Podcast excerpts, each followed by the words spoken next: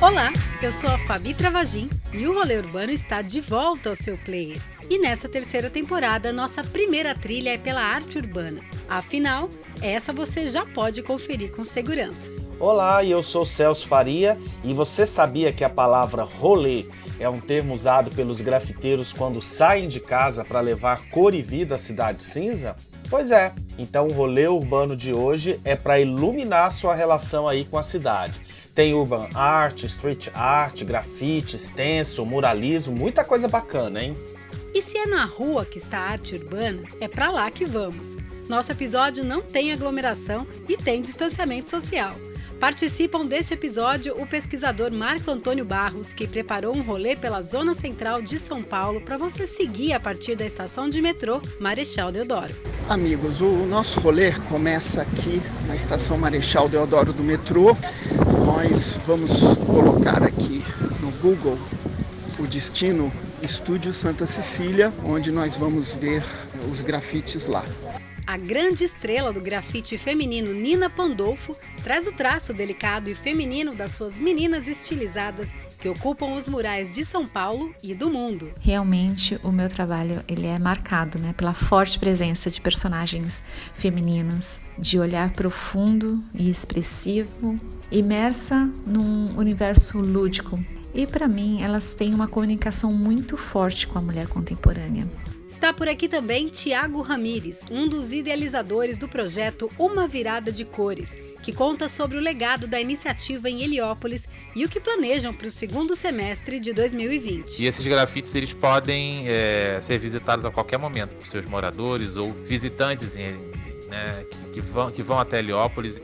E tem documentário, Estamos de volta com o nosso quadro de arquitetura pela cidade e, claro, comida de rua. Se liga no rolê, pega a sua bicicleta, coloca um tênis confortável, bota o álcool em gel na bolsa, põe a sua máscara e vem com a gente pelo mundo das cores dos artistas urbanos.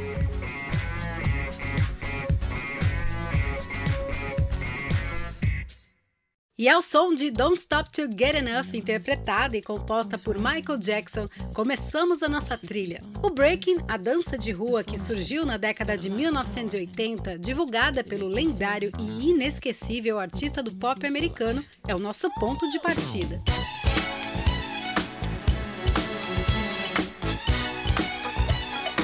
Já no Império Romano, as pinturas feitas nas paredes da cidade eram uma prática presente na relação do indivíduo com o seu espaço. Nos anos de 1970, o grafite chega ao mundo e no Brasil como uma arte transgressora, e São Paulo tornou-se rapidamente um dos destaques internacionais. No Brasil, é na ditadura militar que o grafite quebra o silêncio e resiste. A Boca com Alfinete, de 1973, do artista Alex Valauri, trazia uma crítica à censura imposta naqueles anos de AI-5.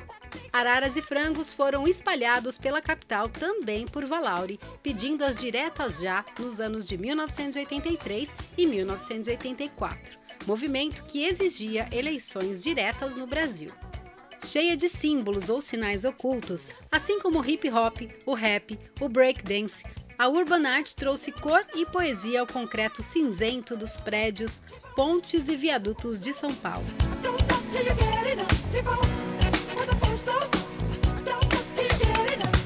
Até 2011, o grafite em edifícios públicos ainda era considerado crime ambiental e vandalismo por aqui. Só a partir daí, apenas a pichação seguiu sendo ilegal. E isso ajudou cada vez mais essa representação a assumir o seu papel como arte. E como viver em cidade significa partilhar de uma sociabilidade marcada pelo provisório e o anonimato, a arte urbana é a forma que nasce dos conflitos e desigualdades do convívio na urbe. E vamos nesse rolê? Celso, coloca sua máscara e vambora!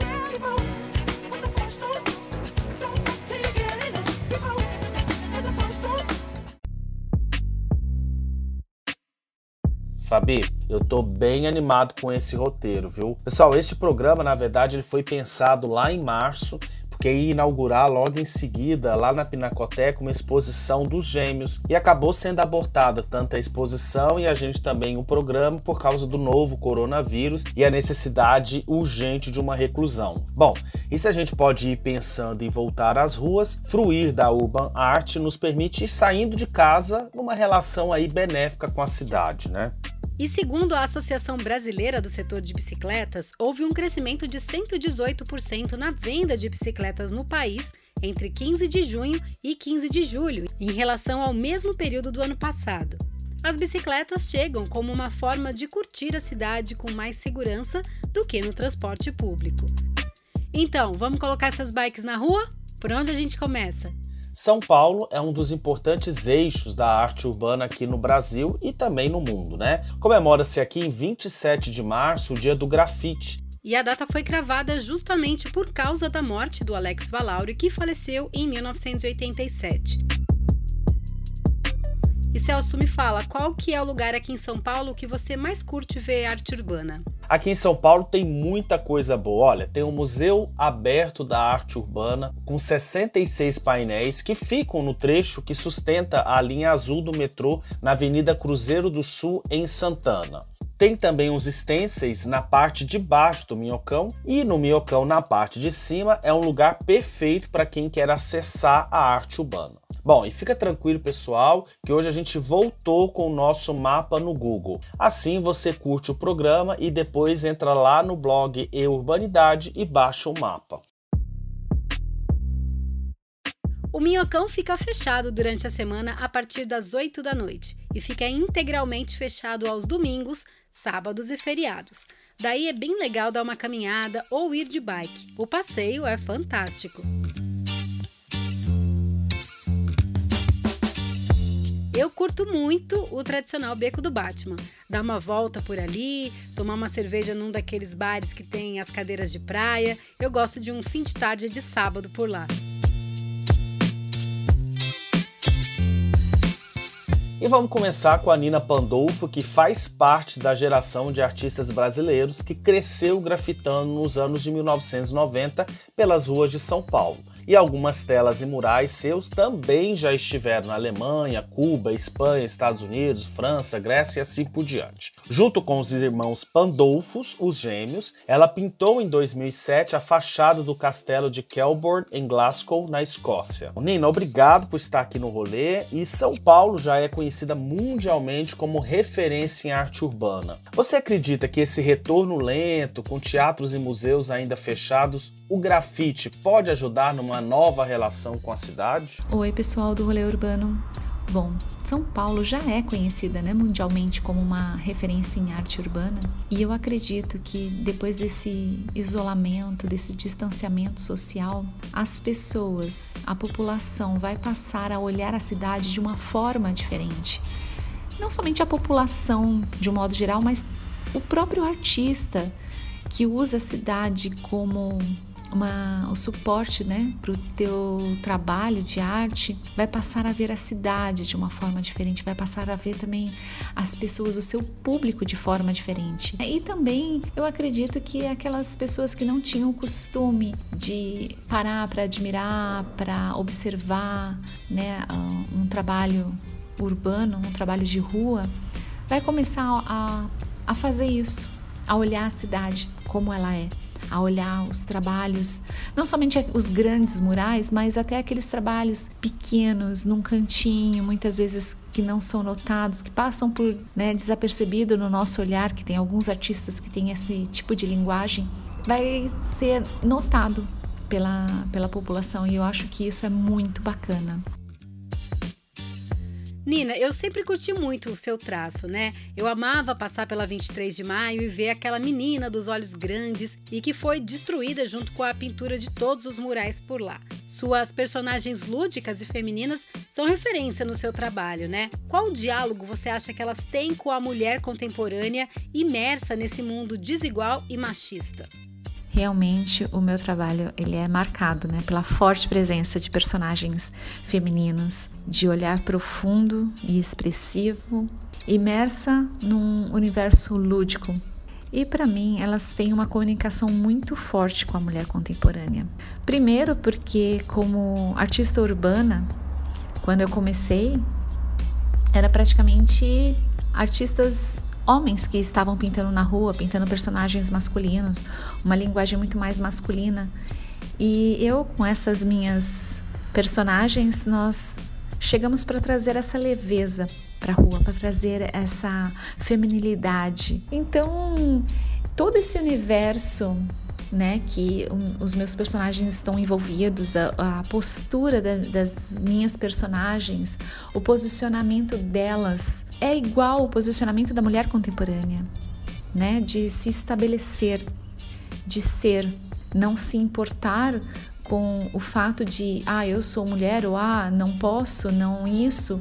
E é isso que as minhas personagens fazem. Elas são, entendeu? Elas são quem elas são.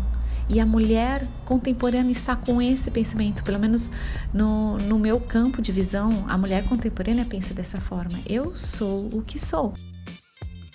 E aí, Nina, quais são as suas referências de artistas e grafiteiros que marcaram e ainda marca seu trabalho e a sua criação? Tem muitos artistas que eu admiro muito. Tem a Fate, que é da África do Sul, eu tive o prazer de fazer alguns trabalhos com ela e eu achei muito legal. Marcou uma fase da minha vida onde eu pude encontrar uma artista, mulher, que tem um trabalho na rua muito forte no país dela e que nós começamos a, a conversar sobre o que ambas passaram na cena né, do, do grafite, eu aqui no Brasil e ela na, na África do Sul, e nos identificamos muito, sabe, sobre o início, os problemas, a dificuldade. Então foi muito legal e eu admiro muito, muito, muito o trabalho dela. Eu acho lindo. Eu gosto muito do trabalho do Apolo Torres e Tiago Toys. São duas linguagens diferentes, mas eu admiro muito o trabalho desses dois artistas. E tem também vários outros artistas, né, de áreas diferentes da arte que eu gosto muito. Por exemplo, o Mucha, né, o Alphonse Mucha de Art Nouveau. Eu adoro Art Nouveau, eu acho incrível Art Nouveau. Já me, me inspirei muito na Art Nouveau para fazer alguns trabalhos. Eu gosto muito do Gustav Klimt também, eu acho incrível a leveza que ele traz, o romantismo, que eu, eu olho mais esse, essa parte do trabalho dele. É, a Tarsila do Amaral eu admiro muito como é, artista mulher, né, pelas coisas que ela já fez. Bom, Nina, você estava à beira né, de uma exposição no Azerbaijão que foi adiada por causa do Covid-19. Então, como foi a quarentena para você? Bom, nessa quarentena eu tinha uma exposição marcada, eu estava com viagem, já passagem comprada para fazer uma exposição no exterior, quando as fronteiras foram fechadas e eis que a exposição, os flyers de divulgação, os banners, tudo que já estavam prontos, ficaram armazenados esperando, né? Ainda estamos aguardando a fronteira abrir para poder fazer a abertura de uma exposição no exterior. Então minha agenda ficou toda confusa. Foi uma bagunça passamos a exposição para frente, essa aqui seria durante o período da quarentena, jogamos ela mais para frente. Eu gosto sempre de ver o que foi bom e foi bom essa parte. Eu pude estudar um material diferente, né, uma técnica diferente, pude antecipar alguns trabalhos que eu ia fazer só depois da exposição.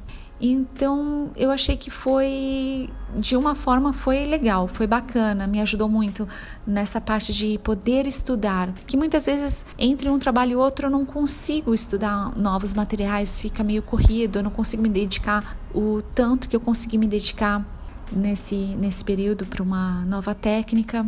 E eu aproveitei né, nessa quarentena para fazer também um trabalho que eu pudesse trazer para todos uma leveza maior, né? Eu lancei um print, que eu queria justamente isso trazer, né? Não marcar uma fase ruim, né, com algo pesado, mas marcar com algo leve, onde eu pudesse trazer leveza, alegria, esperança, trazer a primavera em meio a um outono, né? Esse era o meu desejo.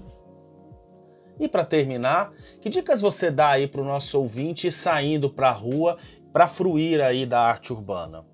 Para quem estiver fazendo um roteiro qualquer, a pé ou de bike, eu acho que vale a pena não, não olhar apenas os grandes muros, né, os grandes murais, mas olhar às vezes uma quininha, um murinho escondido, às vezes até um poste ou uma caixa d'água, né, que tem tantos artistas bons que estão tá fazendo tantos trabalhos incríveis e que nem sempre, né, conseguem fazer grandes murais. Então, eu acho que vale a pena olhar o novo, olhar o, o inédito, olhar o que o canto que você nunca olharia. Com certeza ali vai ter um trabalho incrível de arte para se ver.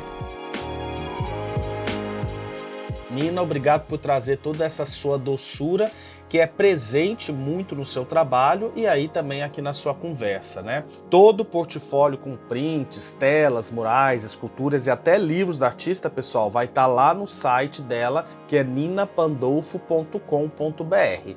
E vamos deixar também o link aqui no player para você.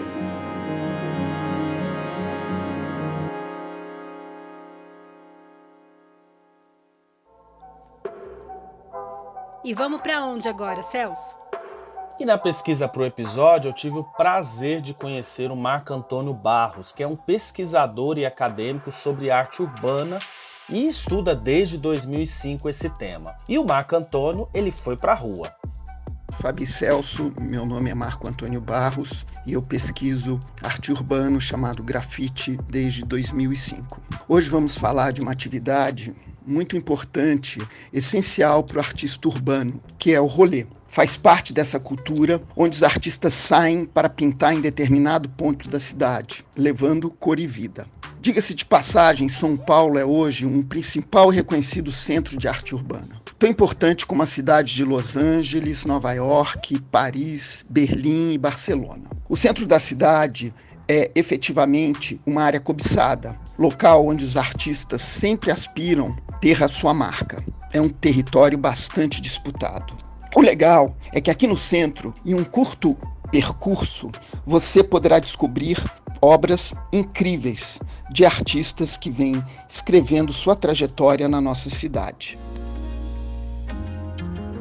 Bora lá? Vamos ao som de From a Distance, lançamento de março de 2020 de Talib Kweli, um dos grandes nomes do hip hop, a música contemporânea que nasceu nas periferias das grandes cidades. Be thinking much faster from a distance. I can see that Russia trying to hack us. Amigos, o nosso rolê começa aqui na estação Marechal Deodoro do metrô. Nós vamos colocar aqui no Google o destino Estúdio Santa Cecília, onde nós vamos ver é, os grafites lá. Nesse trajeto, é, saímos pela rua Albuquerque Lins, à esquerda, que é o sentido do Teatro São Pedro, e pegamos a direita na rua Brigadeiro Galvão, onde é, do lado direito, com atenção, já vamos encontrar uma grafia escrita do artista Iaco. Ele é muito presente na cidade, aqui no centro. Ele tem um trabalho de artes plásticas muito interessante. Ele tem uma figura de um dinossauro que ele faz, que inclusive já ilustrou a capa do jornal Folha de São Paulo. E ele assina Iaco com um acento triplo distinto na letra I. E nesse caminho vamos parar ali na Praça Olavo Bilac. Do lado esquerdo da praça existem duas portas de ferro de um comércio, onde nós temos dois trabalhos grandes, muito interessantes, que é a interação de dois artistas, que é o Ciro Chu e o Gen Duarte. São trabalhos é, abstratos, onde eles usam formas é, inusitadas, são trabalhos que têm um, um belo impacto. O Gen ele utiliza texturas, sobreposições eh, orgânicas e o ciruchu utiliza umas formas mais geométricas, quase que mecânicas no trabalho dele. Bem, no extremo, extremo da praça, logo nós vamos ver a Alameda Ribeiro da Silva, viramos à esquerda, caminhamos um quarteirão e nós já vamos ver aqui do lado direito né, alguns trabalhos muito bonitos. Tem outra porta de ferro aqui é, realizada somente pelo Gen Duarte, com cores vibrantes, formas é, abstratas, é, um floral geométrico, muito criativa, esse abstrato do Gen. E logo ao lado nós temos uma figura sentada numa posição meditativa do artista Nick Alive. Nick Alive é um artista paulistano que começou a carreira em 1997 e tem como traço principal o espírito. Com design, com cores e formas muito elegantes, é um trabalho fantástico. Continuamos o trajeto no imóvel localizado na Vitorino Camilo. Na parede do lado esquerdo, pessoal, tem um mural de grandes dimensões. Realizado pelo artista Bugre e pelo artista Choque Maravilha em conjunto. O Bugre é um artista que ele teve uma depressão em 1999, é um artista que morou aqui na 23 de maio, sempre muito ativo, e o trabalho dele, de formas orgânicas, é muito forte.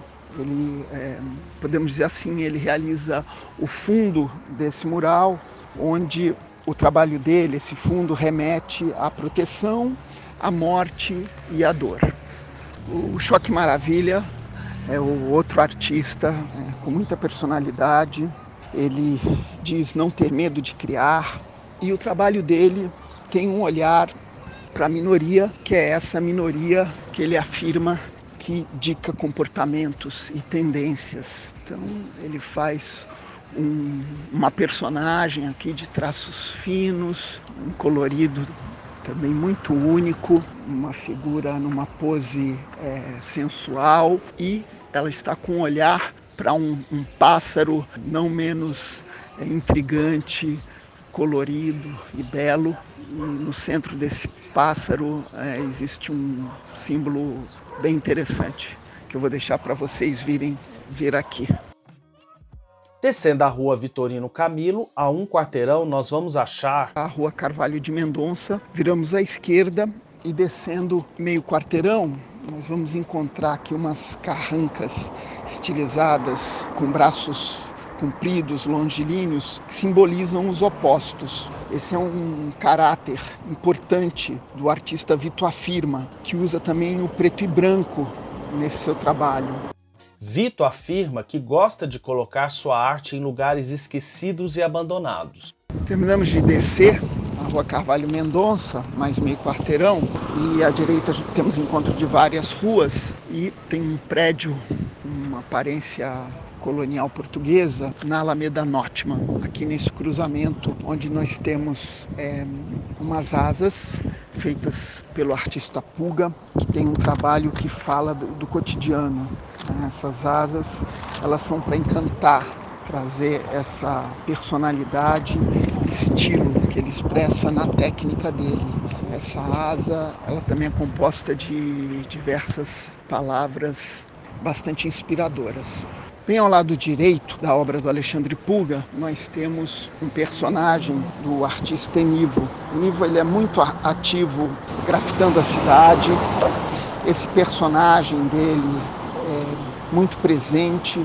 Ele faz o, esse personagem Nikimba desde 2013 e é segundo as palavras do artista, um menino negro levado que caminha pelo mundo com sentimento de pertencimento e se faz presente por onde passa.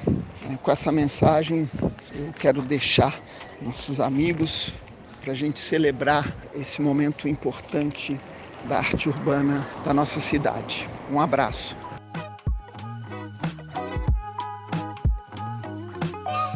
Muito bacana. Quero agradecer o Marco Antônio pelo roteiro, que foi para a rua mesmo. Por isso, gente, tem aí esse barulho de carro e que dá um sabor todo especial ao nosso rolê de hoje, né? E recomendamos ouvir novamente o roteiro dele quando estiver lá na estação Marechal Deodoro. Basta clicar na marcação que deixamos no player para você. Assim você já começa ouvindo a partir da trilha dele. E sigam o Marco no Instagram no perfil @sparteurbano.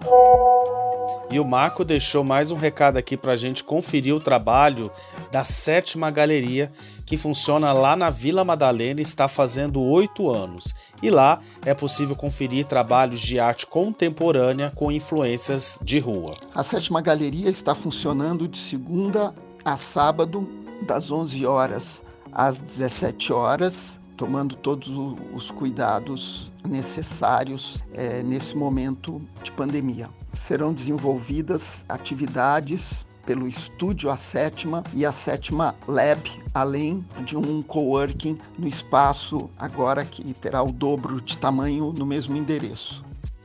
Bem, pessoal, o trajeto terminou na Alameda Nortman, no Campos Elíseos. Sabiam que ali foi o primeiro bairro planejado de São Paulo, criado em 1878 e foi residência dos fazendeiros do café. Opa, então é hora de dar uma parada na nossa trilha e dar uma olhada na arquitetura. rolê e a arquitetura da cidade.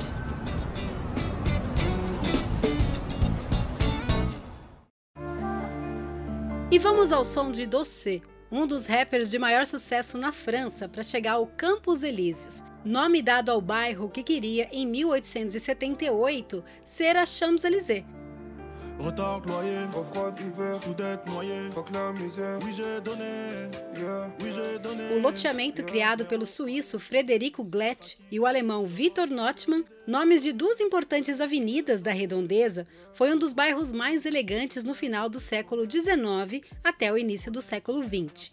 Graças à proximidade com a Estação da Luz, recebeu palácios do governo e palacetes de barões de café. Para quem não sabe, palácios são usados apenas para residências governamentais e palacetes, as moradias requintadas das pessoas comuns, como comerciantes, produtores e por aí vai.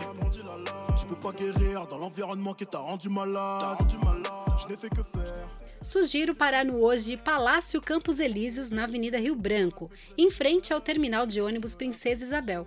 E hoje lá funciona o Sebrae São Paulo. Ali já foi o Palácio do Governo do Estado mas antes disso foi a residência do cafeicultor e político Elias Antônio Pacheco. Então, nessa época era um palacete. O projeto renascentista é do arquiteto alemão Matheus Reuler, que foi um dos responsáveis pelo desenho do viaduto do chá no início do século XX.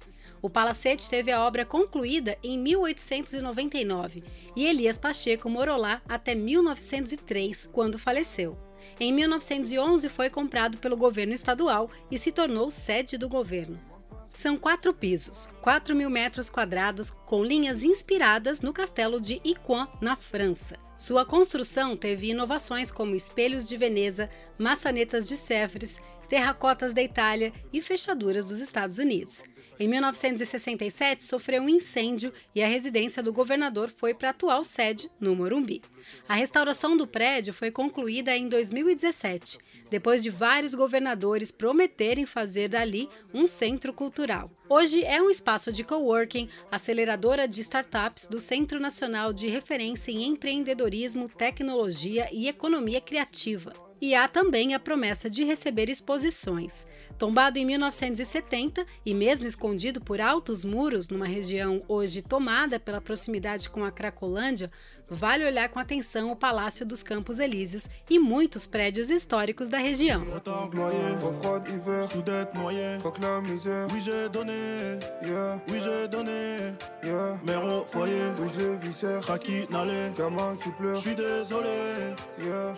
E deem uma pesquisada no projeto Subcentro. Trata-se de um movimento coletivo de transformação da área do Campos Elíseos, Barra Funda e Bom Retiro. No Instagram, siga o arroba Projeto Subcentro. Sigamos o rolê? Bora! E ao som de Dê um Rolê com a Gal Costa, vamos fazer aquela paradinha obrigatória. Te lembrar de seguir a gente e mandar os abraços para os nossos intrépidos ouvintes. Se você está curtindo o nosso programa, compartilhe nas suas redes sociais e clique em seguir na sua plataforma preferida. E aí você recebe o aviso das nossas atualizações. Estamos no Google Podcast, Deezer, Spotify e Apple Music. E também tem um player no blog E Urbanidade na página do Rolê Urbano. E o abraço de hoje vai para o diretor Ivan Cabral, que depois de participar do nosso último episódio antes das férias, mandou a seguinte mensagem: Que programa bonito! Parabéns, virei fã. Bom, eu e a Fabi ficamos super felizes e até achamos que ganhamos um Oscar depois dessa mensagem, viu? E aí, segue a gente, divulgar o episódio é fundamental para nos destacarmos nas plataformas e continuarmos aqui, pessoal, divulgando. O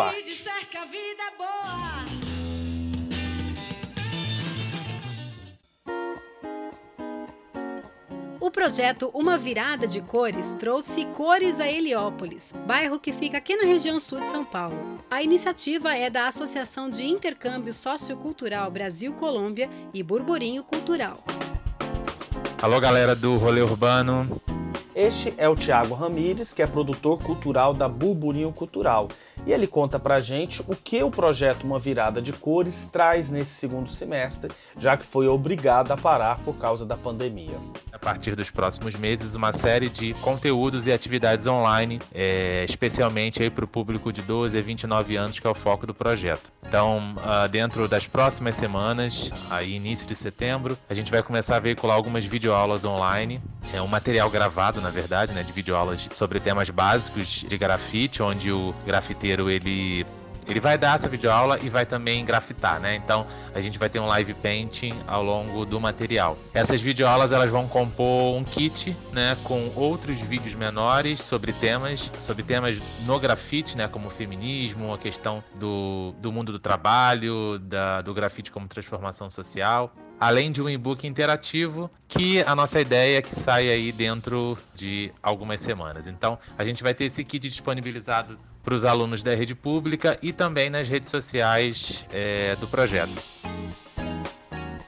No ano passado, uma virada de cores realizou nas escolas e espaço de Heliópolis 40 oficinas de grafite, dias intenso com criação, técnica, estilo, origem do grafite e a realização de um grafite é, como obra coletiva, né? Onde o grafiteiro que dava oficina e os seus alunos é, tiveram a oportunidade de realizar um grafite em si, um grafite real, um painel na comunidade onde eles moram, que são painéis que ficaram não só como uma, como uma intervenção no espaço, mas também como um legado para Heliópolis, né?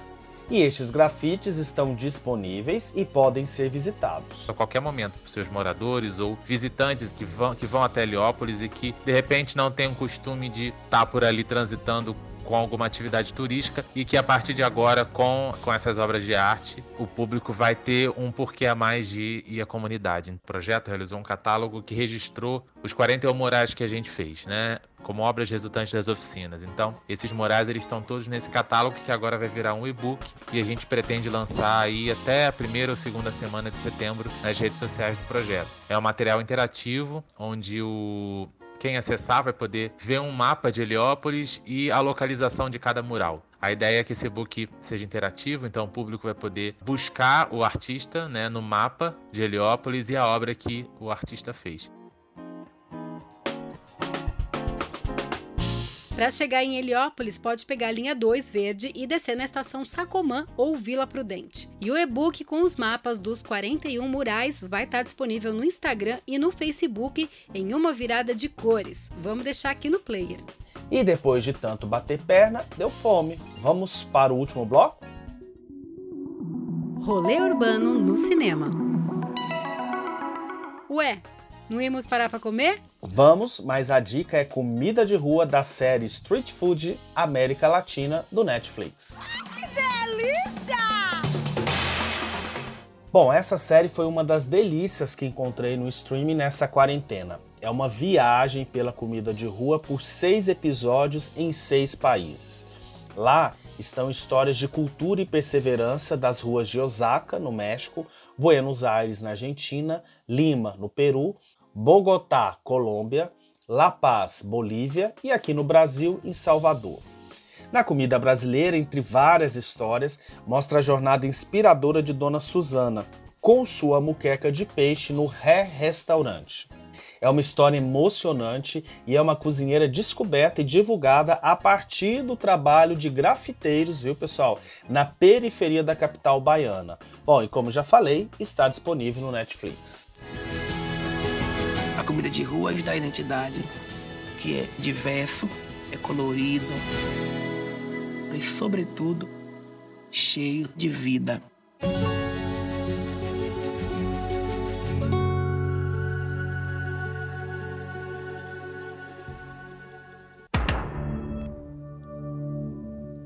Documentário fundamental para o episódio de hoje, apesar de não ser inédito, é o Visages Villages, que é da cineasta mãe da novela Vague e ícone feminista, Anie Varda. Ela faleceu em abril de 2019 e esse doc retrata o encontro dela com o fotógrafo e criador de exposições ao ar livre, o JR.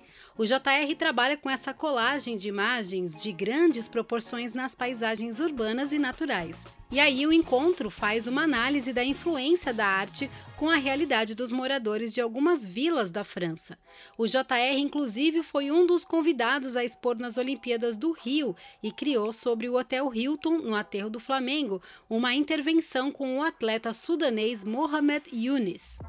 Outro doc importante e não inédito é Cidade Cinza, de 2013, que trata da ação da Prefeitura de São Paulo, sob o comando do prefeito Gilberto Kassab, que iniciou um processo de limpeza urbana, pintando com a cor cinza as obras dos artistas urbanos. No filme tem a participação dos gêmeos, que são os irmãos Otávio e Gustavo Pandolfo, e Nina Pandolfo, que conversou com a gente há pouco aqui estava de carro passando e viu apagado. Acho que foi bem na hora que eles terminaram de apagar, a gente passou e viu. Você acha que isso é arte? Tem uns que é bonito. Então, só apaga só os feios mesmo. Meu, a gente já é muito pobre de cultura para apagar a cultura que tem na rua. Acho que é falta de confiar no próprio taco, sabe? De falar assim, pô, é bom isso, não precisa de um carimbo de fora. Coloquei a melhor roupa e as crianças mandei chamar. Tudo de banho tomado, penteado, que é pra agradar. Seu doutor autoridade e o padre pra abençoar. Hoje vamos comer cinza que a Kombi mandou buscar.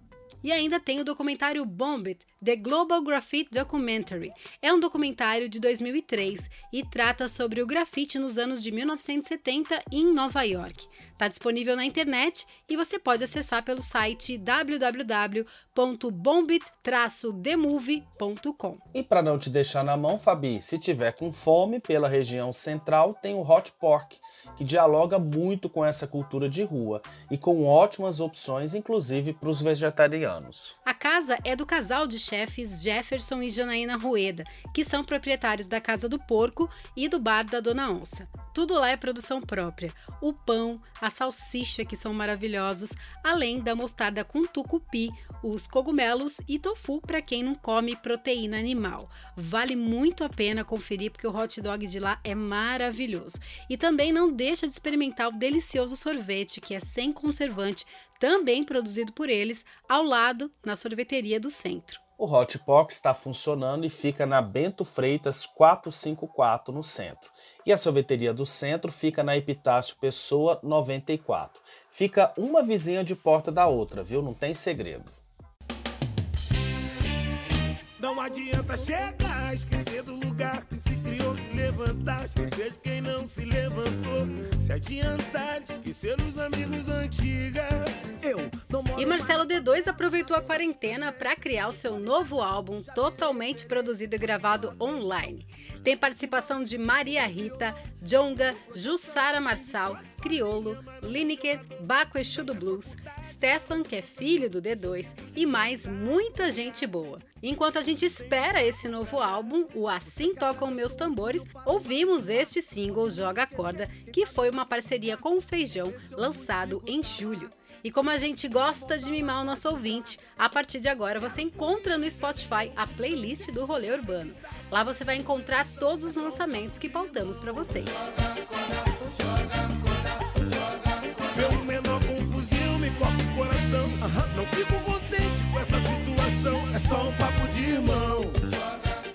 bem. Mais uma vez quero agradecer o Marco Antônio, a Nina Pandolfo, o Thiago Ramires pela participação aqui. A arte urbana é uma expressão que é gestada na relação com a cidade e tem muita força com a arte também produzida nas periferias. E aqui a gente entende periferia não como um lugar distante do centro da cidade, mas como mais um território de identidades apagadas por um estilo de arte e existência. Portanto, vamos com segurança para a rua, dar visibilidade aos grafites, murais, pequenas intervenções, hip hop, comida de rua, que isso representa muito da nossa cultura local e brasileira.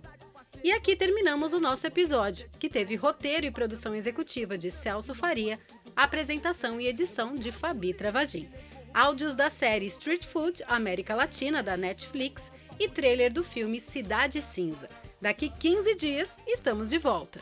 Beijo, gente. Até a próxima quinzena. Eu fico situação. É só um papo de. Joga joga joga. E nada contra quem volta pra fazer doação. Prefiro quem dá acesso à educação. É só um